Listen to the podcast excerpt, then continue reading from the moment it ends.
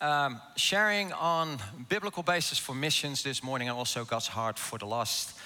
Uh, but I thought it'd be good to pray.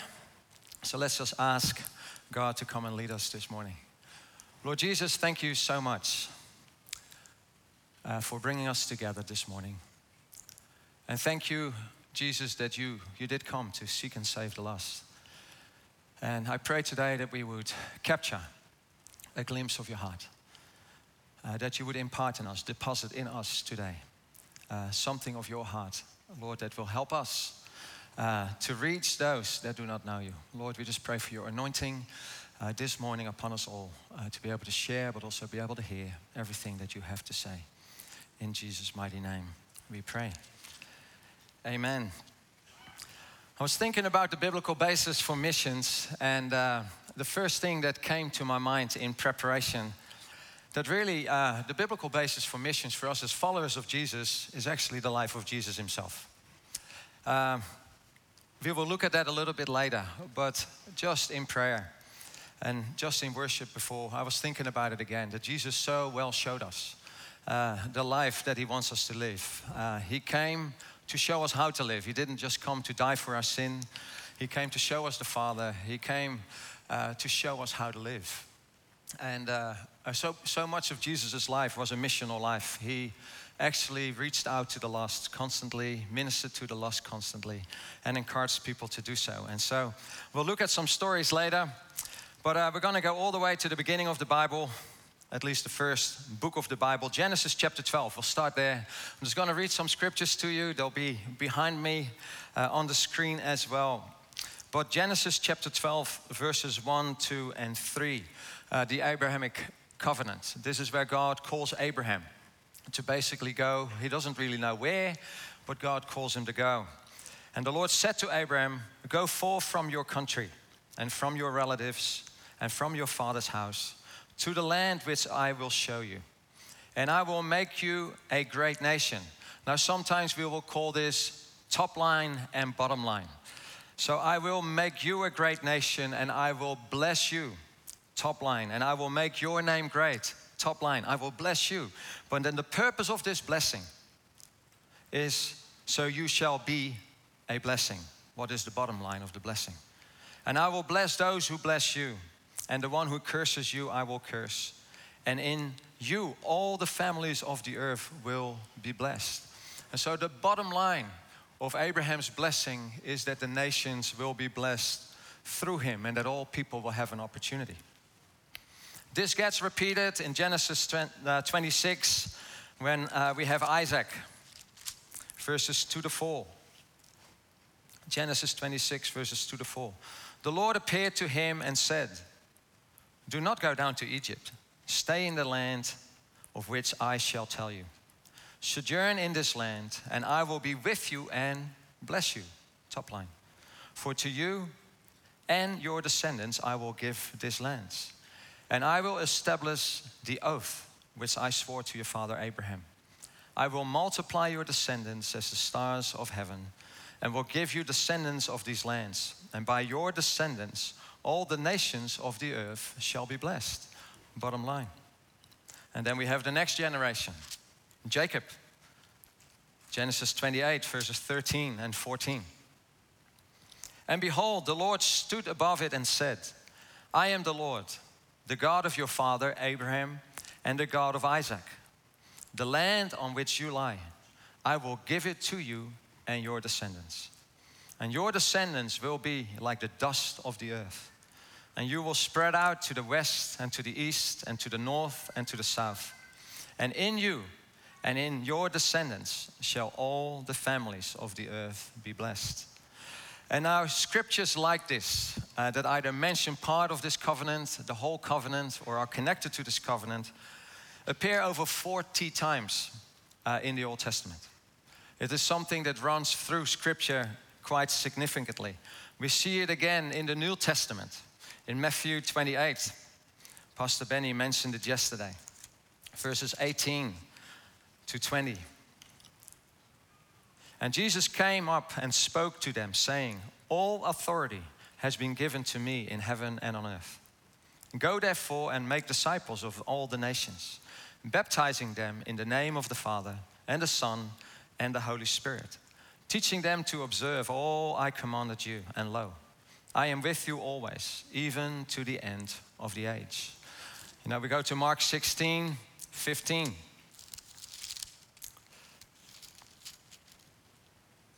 And he said to them, Go into all the world and preach the gospel to all creation. It is repeated again in Luke. It is repeated again in John. It is repeated again in Acts chapter 1, just before Jesus goes uh, up to heaven after he has risen from the dead. And verses 6, 7, and 8. So when they had come together, they were asking him, saying, Lord, is it at this time you are restoring the kingdom to Israel? You know, and you look at background, because Jesus, of course, had come initially, and everybody believed that he was going to reestablish the kingdom of Israel. And the next thing we know, he dies on the cross. And so he rises from the dead, and the disciples are now, oh, is it this time you're going to restore the kingdom of Israel? And he says to them, It is not for you to know the times or epochs which the Father has fixed by his own authority.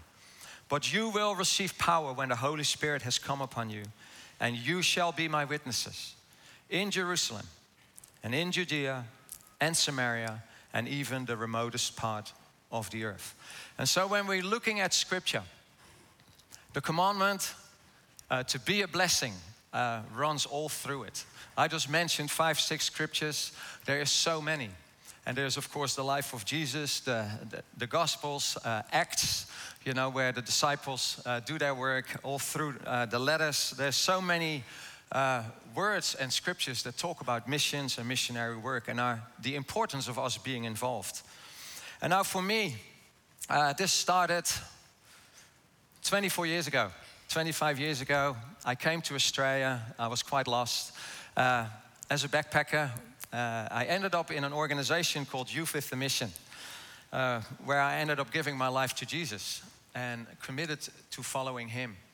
And I went on my first mission trip uh, to India and to uh, Thailand. And in India, we worked somewhere in southern India in a place called Vellore, uh, close to uh, Madras or Chennai. And we worked there with orphanages and and, and little villages. And I remember at one point, uh, I was in this village and we're playing with kids, we're doing kids programs and talking to people. We did healthcare clinics, we had a nurse on our team, and we'd been trained a little bit in first aid. And you know, the little bit that we had was a lot for people that didn't have anything. And, and I remember playing with these kids, and at one point, we're about to leave, and this gentleman comes up to me and he carries this child and he gives me this child.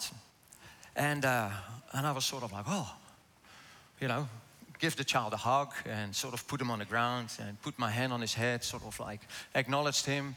And I went on a little bit, and this gentleman comes up to me again with that child, gives me the child. And so I'm like, put the child down again, hand on his head, you know, it's like the same thing. It's like acknowledge, and I walk on again, and this gentleman comes up to me a third time with this child. And he gives me this child. I go, oh, that's really weird. So I get a translator, and uh, I ask him, so, like, what's going on? It's like he gives me this child, and I put it down. Now, this child uh, couldn't speak and couldn't hear, uh, was mute and dumb, and however we call that, But he, he uh, was a really sweet child. And um, I asked the translator, I said, What's going on? And he, uh, the translator said to me, Ah, oh, the dad uh, feels great concern for his child. And he knows that in his circumstances, he won't really have a lot of opportunities in India. And he wants you to take this child back to Australia. And it's like, it just completely stumped me, like it overwhelmed me. Twofold. First and foremost, that somebody would give their child away, right? And this is not an accusation because I totally understand. He's looking for a better opportunity and for a better life. And secondly, it just grabbed me as it relates to God's heart. There was something that God deposited in me on that trip, which was, you know, late 1998, as it relates to God's heart for people. That God loves all people and He wants the best for all people.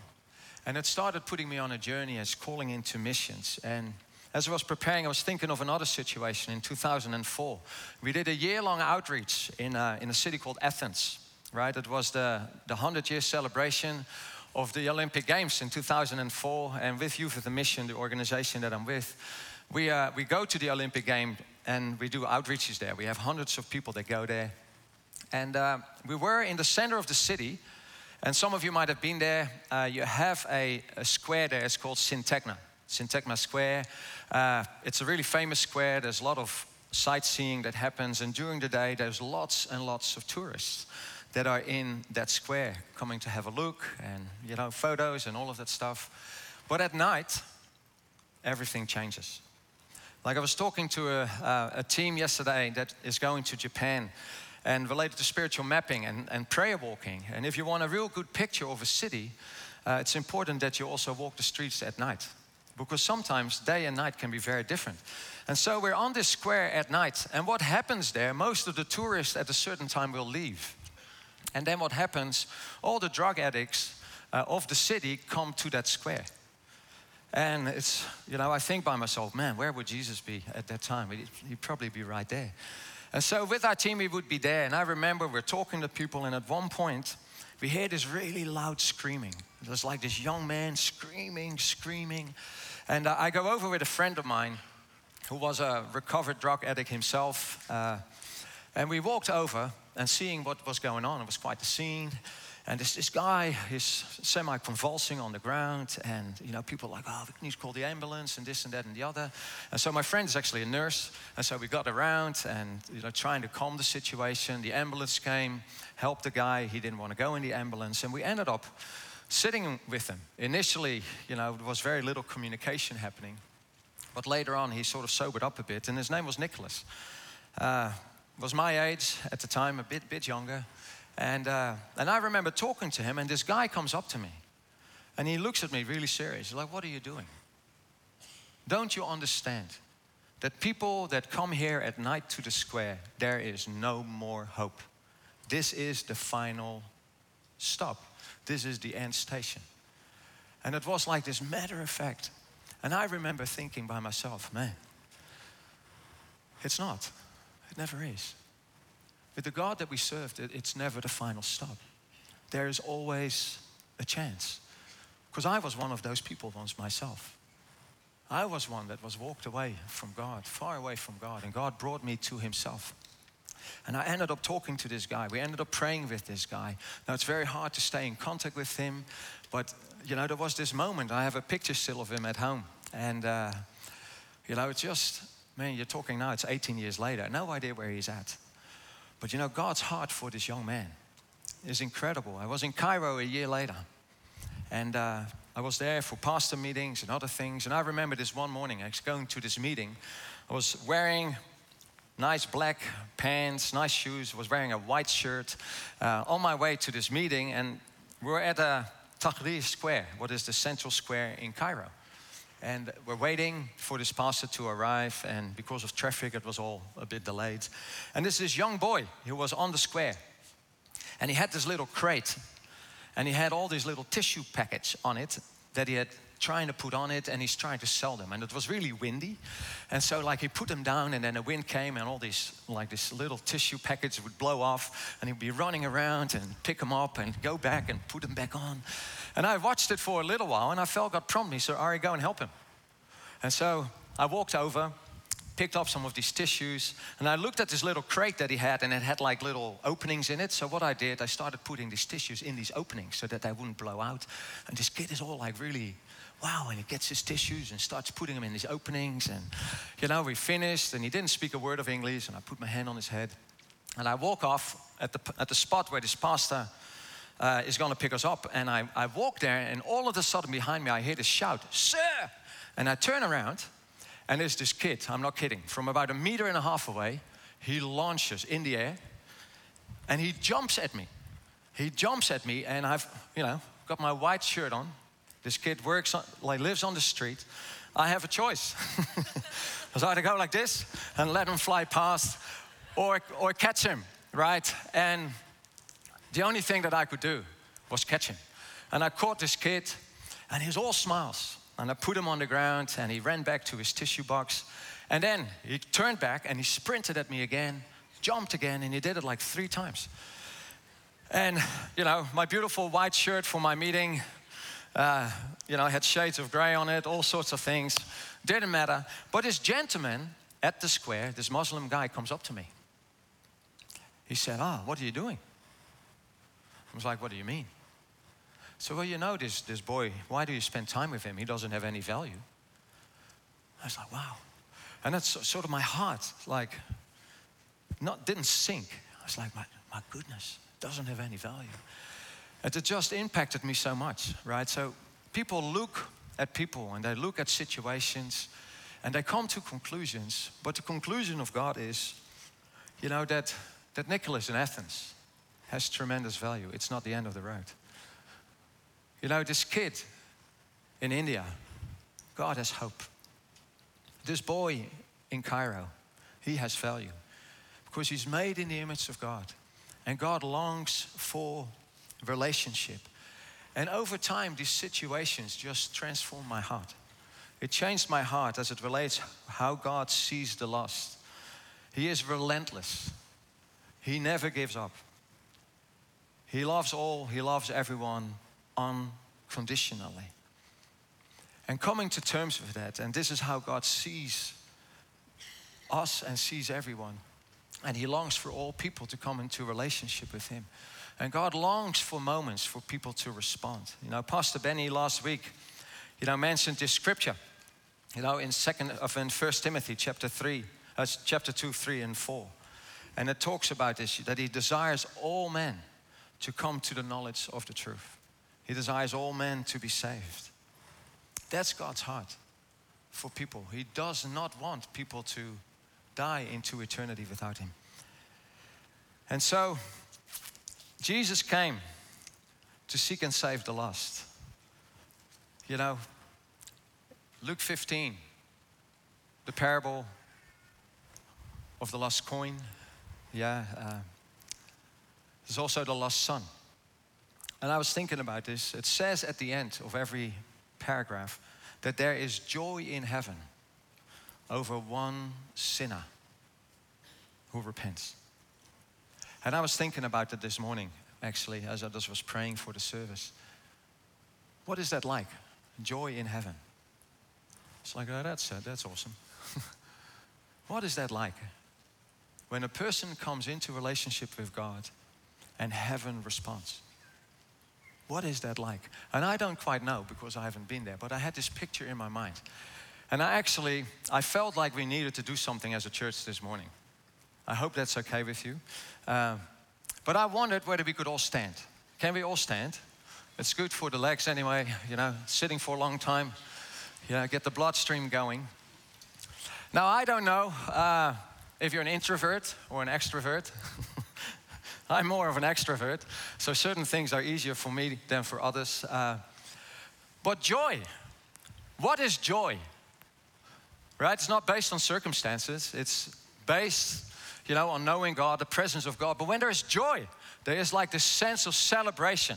And I just wondered whether we as a church, like a picture of heaven, could have a moment of joy and celebrate with heaven because I would say right now, somewhere in the world, there is people responding to the good news of the kingdom. Right now, somewhere in the world, lots of places in the world, there's people responding. So, what I would like us to do at the count of three, I want us, what do you think I'm gonna say? I want you to pretend, no, not pretend, that, that you're in heaven, and I want you to give a joyful something. Yeah? A shout, a cheer, whatever it is. And I want it to come from your belly and I want it to be loud. Yeah? Because I think that's what it is like in heaven. There is this sense when a person who is lost, yeah, who was going to be in eternity without God, is responding, God is like, yes. I think it's more than that. The angels. So, can we do that at a count of three? Yeah, I don't know. I don't know what you need to think about, but maybe think about a person responding somewhere in a nation in the world. Yeah, I'll count to three and we'll, we'll joy. Loud. Amen? Okay. One, two, three. Yeah! Woo!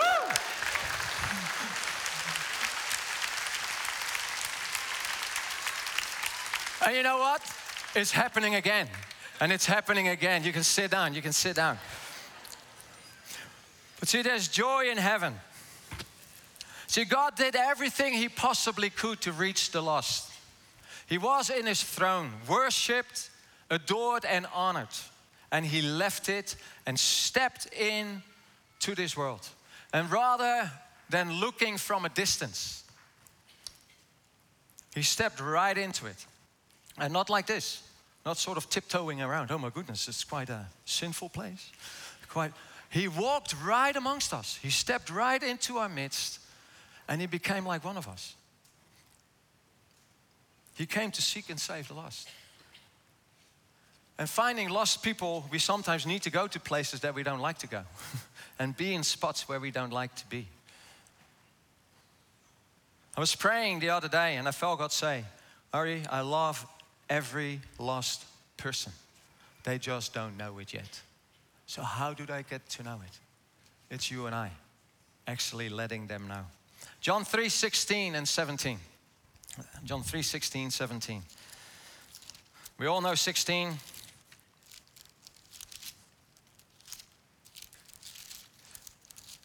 For God so loved the world that he gave. See, and love always is something that gives. That he gave his only begotten Son, that whoever believes in him shall not perish but have eternal life. But then it goes on in 17. For God did not send his Son into the world to judge the world, but that the world might be saved through him. See, love and judgment are opposites, they, they contradict each other. And Jesus came to love and I would say, guys, we can't love those that we judge. It's very hard to love those that we judge. Judgment hinders love. It's the very thing that is the opposite. And how do we see people? That's my question too to me. How do we see people that we pass? Because we, we pass people every day that are not in relationship with God. People in all sorts of situations too. What is the first thing that comes to our mind? Then we run into a person that's a bit different from us, or that is dirty, yeah, that hasn't washed himself, for whatever reason it is. What is the first thing that comes to our mind? Because we at times judge, but we don't really know people's story. I was thinking of the movie, I don't know if you've seen it or not, uh, The Shack.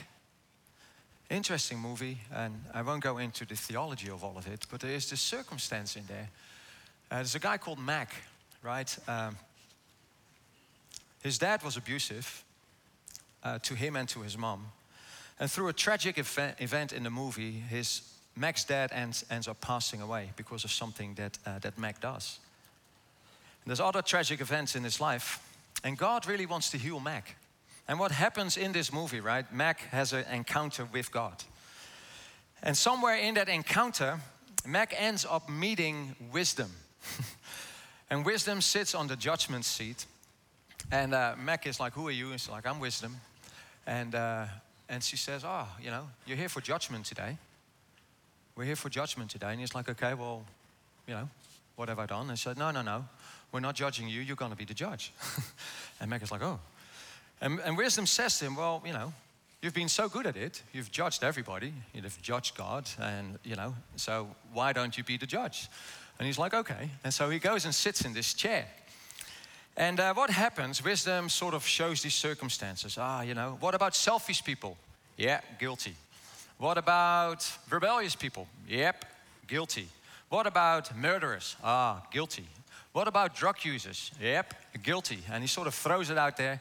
And then he gets a picture in front of him of his dad um, abusing his mom.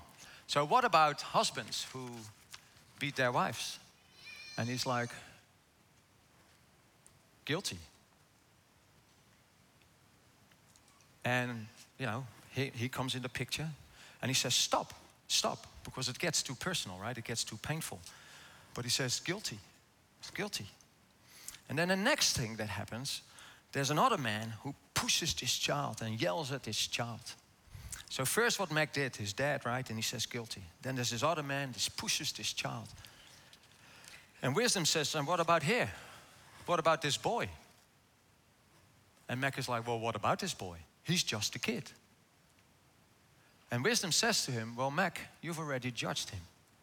And he's like, how is that possible? I said, well, this little boy is your dad, right? And what it starts talking about is that people have a journey right? And we look at people's circumstances, not sometimes being aware of where they come from. And we end up judging people, but we have no clue. I did this with my dad. The majority of my life alive, my dad was an alcoholic. Yeah? And I judged my dad. And it was like internal. Until God showed me when I was ready for it, right? And open to it. Until God showed me where my dad came from the story of my dad. And when I understood my dad's story, you know what happened? Grace flooded into my heart. Grace flooded into my heart. See, and this is what God is like. He knows every person's story, He knows where we come from, He sees people. And it says in, in Matthew chapter 9 that they are like sheep without a shepherd. What is that like? Sheep without a shepherd. They're unprotected. They're vulnerable. Often lost. Every now and then, like we see like a woolly sheep somewhere in, in the wilderness. They're lost. And very often, when sheep are on their own, there's wolves around too, wanting to attack, causing pain. They're rejected and neglected. And Jesus talks about sheep without a shepherd, and he talks about people, and it says that Jesus had compassion. He had compassion. Now, compassion is not necessarily a feeling or an emotion, although it can come in there. You know, there's emotion researchers that define compassion like this a feeling that arises when you are confronted with another's suffering and feel motivated to relieve that suffering. So, so compassion there's an aspect of action connected to that. There's something that we do. It's different from pity. Sometimes we can have pity on someone. I see a person on the street, oh, here you go. I give them a coin. Or, you know, it's like there's not a lot of interaction related. Compassion is not like that. Compassion steps into a person's suffering, it connects themselves with this person. And this is what Jesus did. Jesus stepped in without judgment and we're looking at story after story. The way that he related to people with leprosy.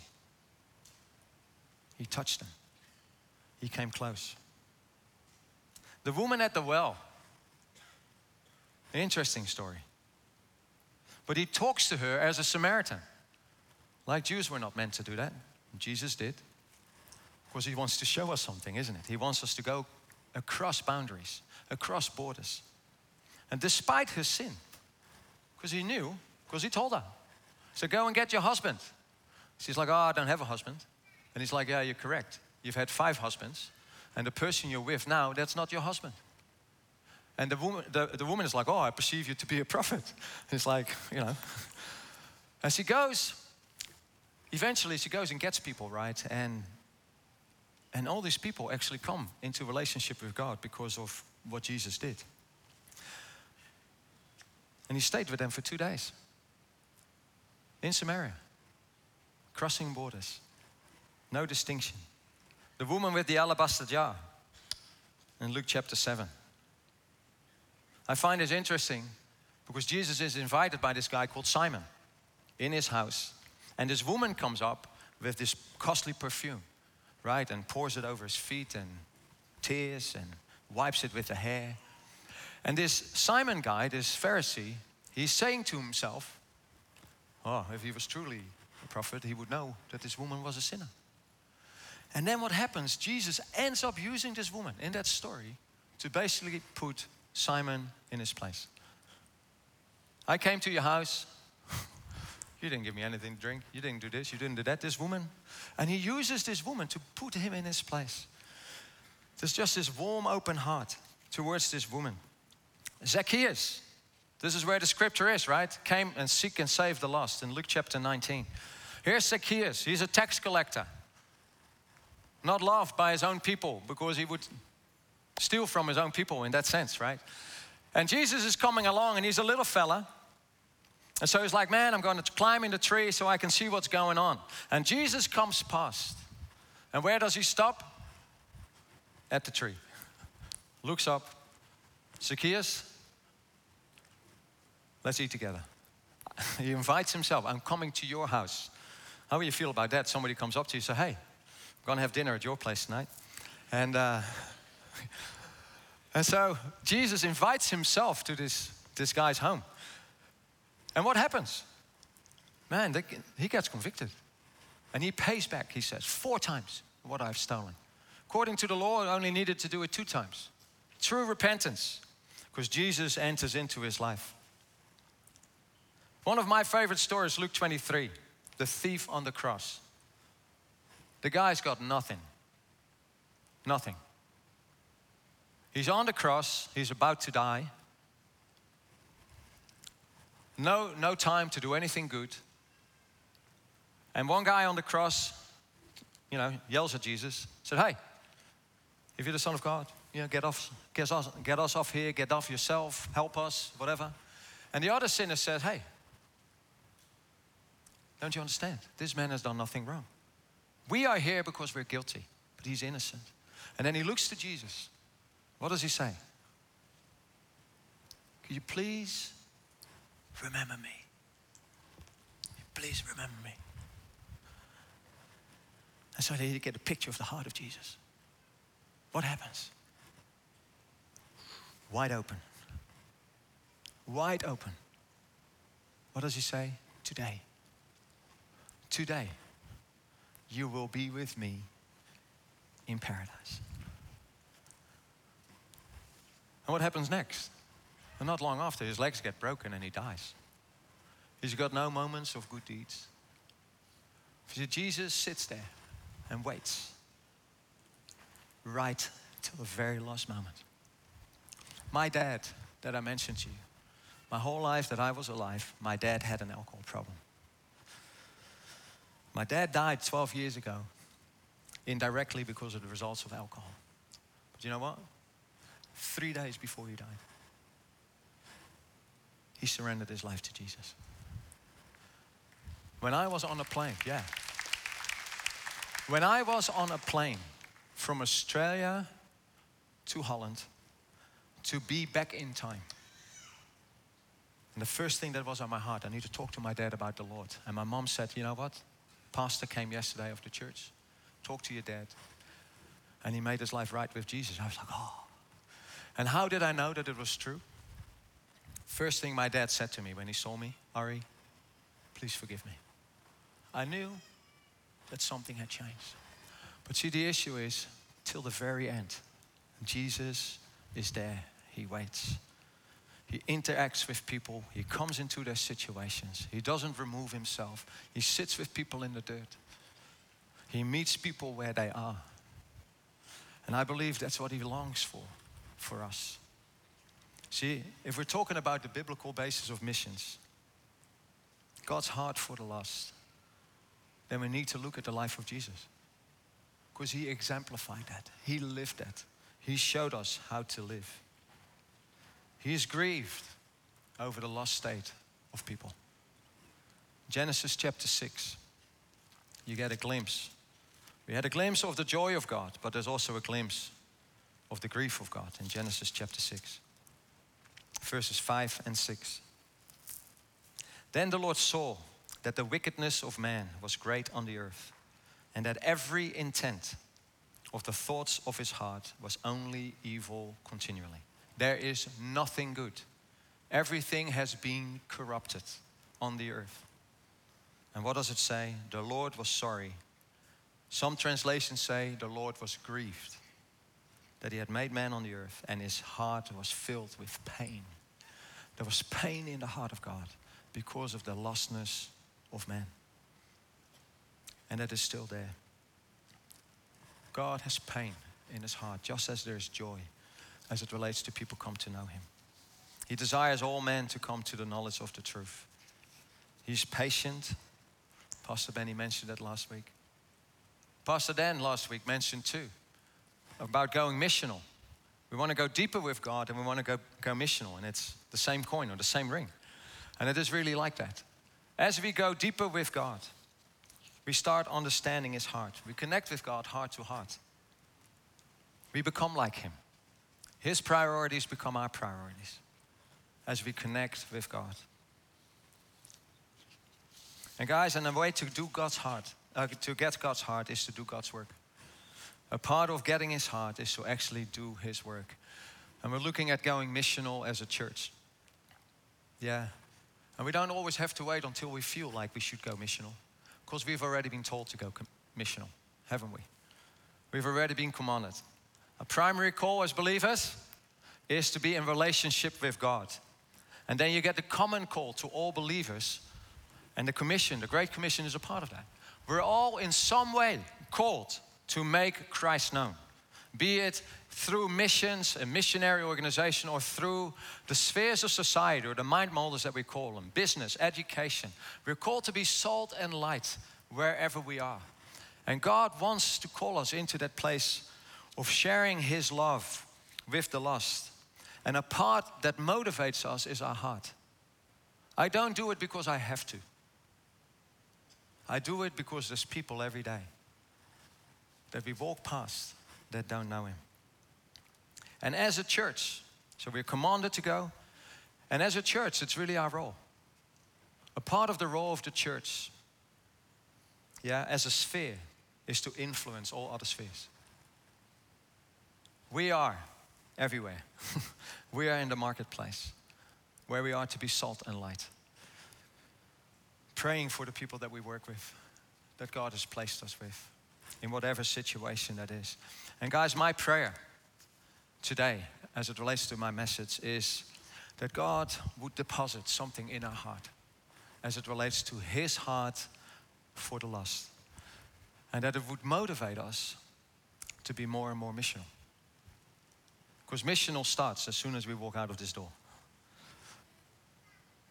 Over here, in here, we don't have to do a lot of missional work. We can talk about missions and encourage people to do missions. But when we get out there, there be people that do not know Jesus and that desperately needs to hear. And God uses us to do that. We are his hands and his feet. he's left. and he's left out with a job, as it says in the book of Acts. When he spoke to his disciples, you know, when are you going to do this, Jesus? Uh-uh, I'm going. you're staying and you're going to be my witnesses. We are called to be his witnesses through action, through word, reaching the lost.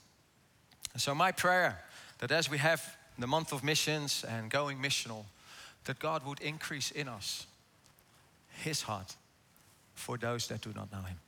That God would call us to a deeper place in relationship with him, connecting with his heart, and being the people that he wants us to be. And for today, I, I had a very simple response uh, actually coming to my mind. Very simple response. If you want to see increase in your heart, in connection to God's heart, and how this relates to the lost, I just want to encourage you to stand. I want to encourage you to stand. We've stood up before and cheered.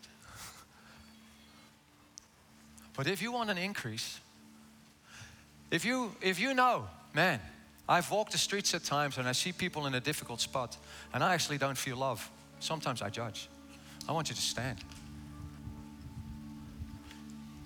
If you, don't, if you know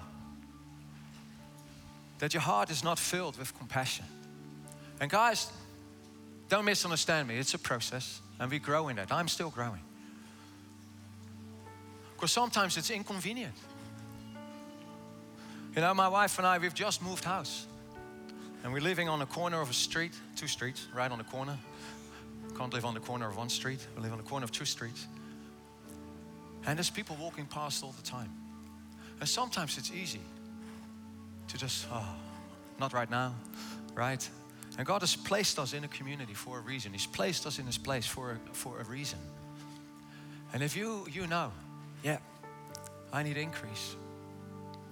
I just want us where we are. You can stand if you can't stand. You know, God sees your heart. That's okay too. Just to quietly pray. Quietly pray and ask God to reveal to you His heart afresh for the lost, for people that do not know Him. Just where you are quietly. Just ask Him.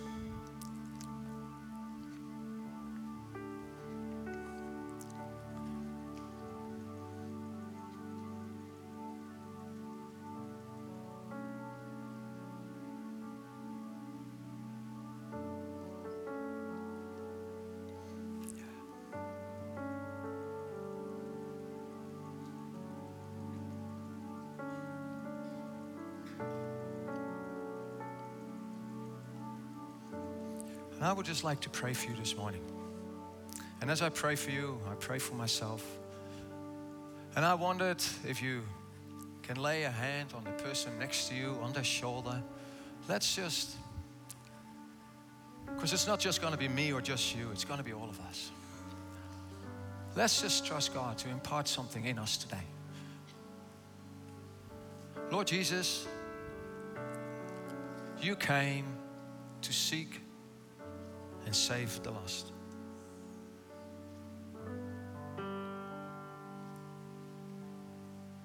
And I pray today that we would have a fresh revelation of your love, unconditional love, free of judgment.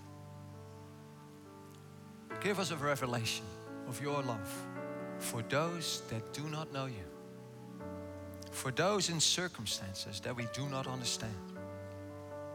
Forgive us, Lord, for the times where we have judged, where we have been calloused, turned a blind eye. And Lord, show us more of yourself. You crossed boundaries, you got in the dirt, you related to people that, according to customs, you shouldn't relate to because you saw them as sheep without a shepherd. And Lord, today we ask you, give us your heart. Show us your heart. Show us your heart. Show us your heart. Give us your heart. Cry with those who cry. To stand with those that stand on their own. So often behind a smiling face, there can be so much pain. Help us to see as you see.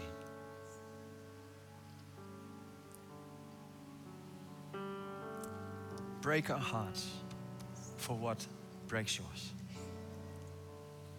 And that we would be people, Lord, that are focused on the call of God upon our lives to make a difference in whatever place you've placed us in whatever sphere of influence you have placed us.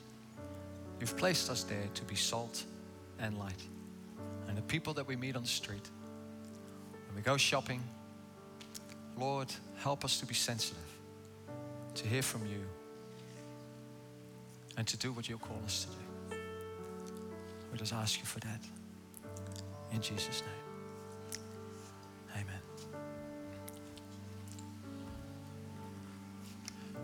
My time is up. The time is up. If you really like prayer afterwards, I'm happy to pray for people. Uh, but I have the privilege also of dismissing you today. A couple of scriptures that come to mind with that. The Lord bless you and keep you. The Lord makes his face shine upon you and be gracious to you. And the Lord lifts his countenance upon you and gives you peace. But let the grace of the Lord Jesus Christ and the love of God and the fellowship of the Holy Spirit be with you all. In Jesus' name. Amen. God bless you.